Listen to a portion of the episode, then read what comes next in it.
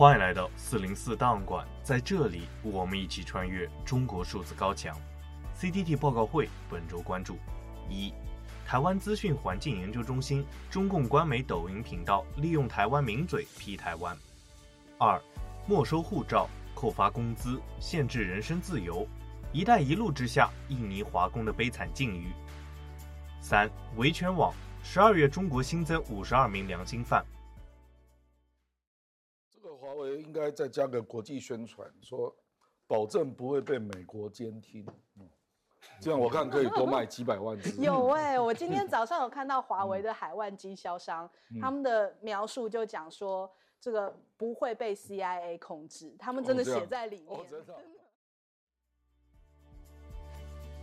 台湾非政府公民组织台湾资讯环境研究中心 IORG 发布了一份最新的研究报告。指出，中国官媒大量引用台湾名嘴的言论来攻击台湾本身，而目的在于帮助中共创造偏颇的台湾形象，符合中共利益的世界观。台湾资讯环境研究中心对于二零二三年七月至九月期间中共官媒抖音频道进行了统计分析，发现依据影片数量以及时长占比排名，台湾最常被引用的政治节目名嘴排序依次为介文吉、赖岳谦、郭正亮、蔡正元。帅化名、谢寒冰、唐湘龙、赵少康、厉正杰、王鸿威等十人。报告表示，在中共官媒抖音影片之中，台湾名嘴的重要性以及影响力超过了台湾总统以及总统候选人。相较于台湾总统以及总统候选人蔡英文、赖清德、侯友谊、柯文哲等人，前十名的台湾政论节目名嘴，在中共官媒抖音出现的影片总数为二点四一倍。影片时长为三点五九倍，观看次数为六点五三倍，而引用这些名嘴内容的官媒主要是福建日报报业集团旗下的台海网以及海峡导报，以及国台办下属的中国台湾网。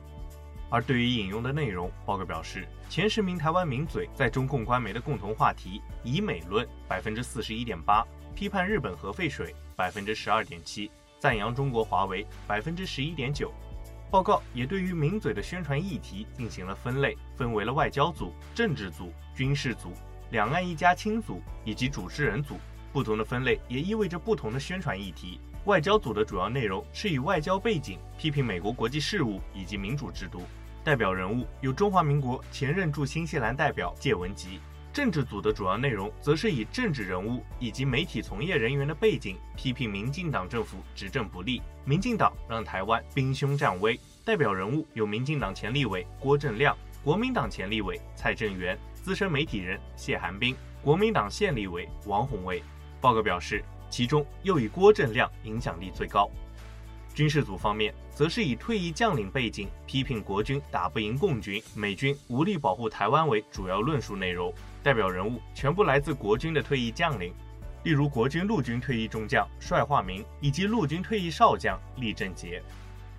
两岸一家亲组则会倾诉历史感情，强调台湾是中国的一部分。代表人物为陆军退役政治作战上校赖岳谦、资深媒体人唐湘龙。主持人组则以中国国民党现任副总统候选人赵少康为代表，因其政治节目主持人身份而广泛出现在各种名嘴影片片段。最后，报告呼吁台湾民众在参与台湾各项议题的公众讨论时，读者应该更加慎重地面对这些被中共官媒利用，成为中共以台批台舆论武器的台湾名嘴。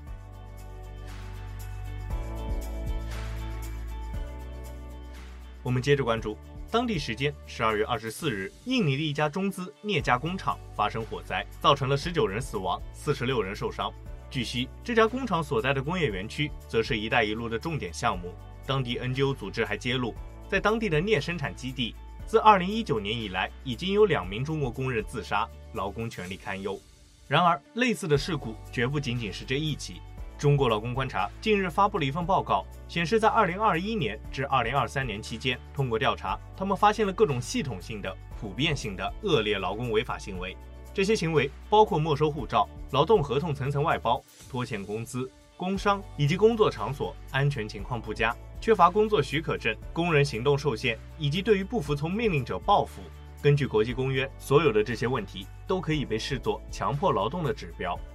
中国劳工观察表示，根据调查，对于大部分工人来说，从发出虚假的招聘广告到入职工作，无处不充斥着压榨劳工的行为。据调查，招聘广告往往会夸大工资以及福利待遇，待工人入职之后再拒绝兑现承诺。此外，他们还发现许多工人的劳动合同上，用工方只写了甲方，并没有写具体的公司，完全是合同欺诈。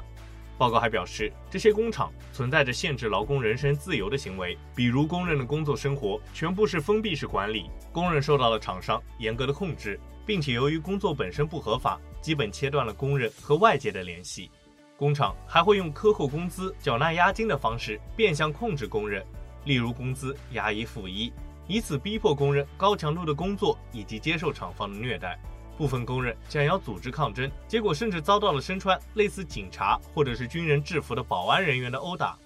此外，在疫情期间，由于人手短缺，这样压榨劳工的行为变本加厉。厂商想尽办法禁止工人回国，比如拒绝给工人买机票，拒绝工人离开工厂，甚至进行更加严格的封闭式管理等。甚至在这期间，由于厂商的虐待，工人自杀的事件发生了不仅仅一次。最后，中国劳工观察特别强调，所查到的所有项目都位于“一带一路”项目的工业园区内，并且也是印尼国家经济战略的一部分。因此，他们批评中国政府以及印尼政府严重失职。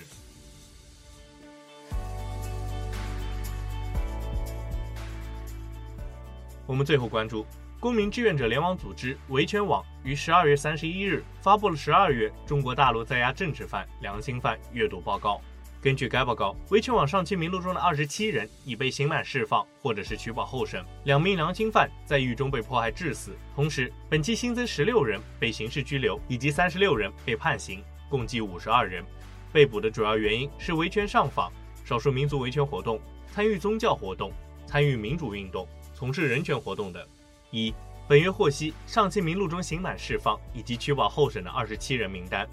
陈志华、高希霞。江莲花、金玉红、季维峰、李淑云、李艳秋、刘若涵、罗纯贵、马娟、盛杰、施美莲、孙策珍、薛爱梅、张春英、张改从、张军、张兰英、张立新、张小琴、支万超、钟佩珍、周婷、金霞、谭华、华秀珍、商哲。二。本月获悉上清名录中被迫害致死的两人名单：王海干、王自周。三、本月新增被刑事拘留十六人名单：季和莹、季国龙、王家乐、刘敏娜、刘伟、张望、杨志军、戴志超、李家清、周松林、丁忠福、裴德飞、毛俊马、杨佩云、何宗旺、朱培娟。四。本月新增被判刑的三十六人名单：田丽莎九年，马云八年，李霞七年，龚小兰、许建超五年，何小华、季淑英四年六个月，吕素明四年三个月，王英、张瑞彤四年两个月，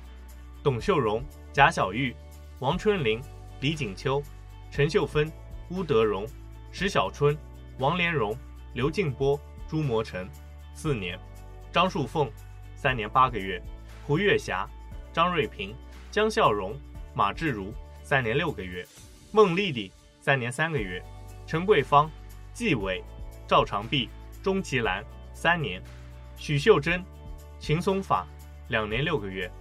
刘琼华，两年；森吉卓玛、赵金明，一年六个月；刘桂碧，一年。五，本月获悉上期名录中被判刑的艺人名单：萧亮。一年三个月，截至发稿为止，中国目前共有一千六百六十六名在押政治犯、良心犯，其中死缓十一人，无期徒刑十九人，有期徒刑一千四百零五人，刑期不明二十人，羁押未判二百三十二人，另有大量人员被精神病和强迫失踪，并未完全记录在内。此外，我们还需要关注的有非营利组织中国劳工通讯对于中国劳工权利的追踪报道。十二月份，中国发生了安全事故十四起。工人集体行动一百三十六起，工人求助一百起。以上就是本次报告会关注的全部内容。中国数字时代 CDT 致力于记录和传播中文互联网上被审查的信息，以及人们与审查对抗的努力。欢迎大家通过电报、Telegram 平台向我们投稿，为记录和对抗中国网络审查做出你的贡献。投稿地址请见文字简介。阅读更多内容，请访问我们的网站 cdt.dot.me.dia。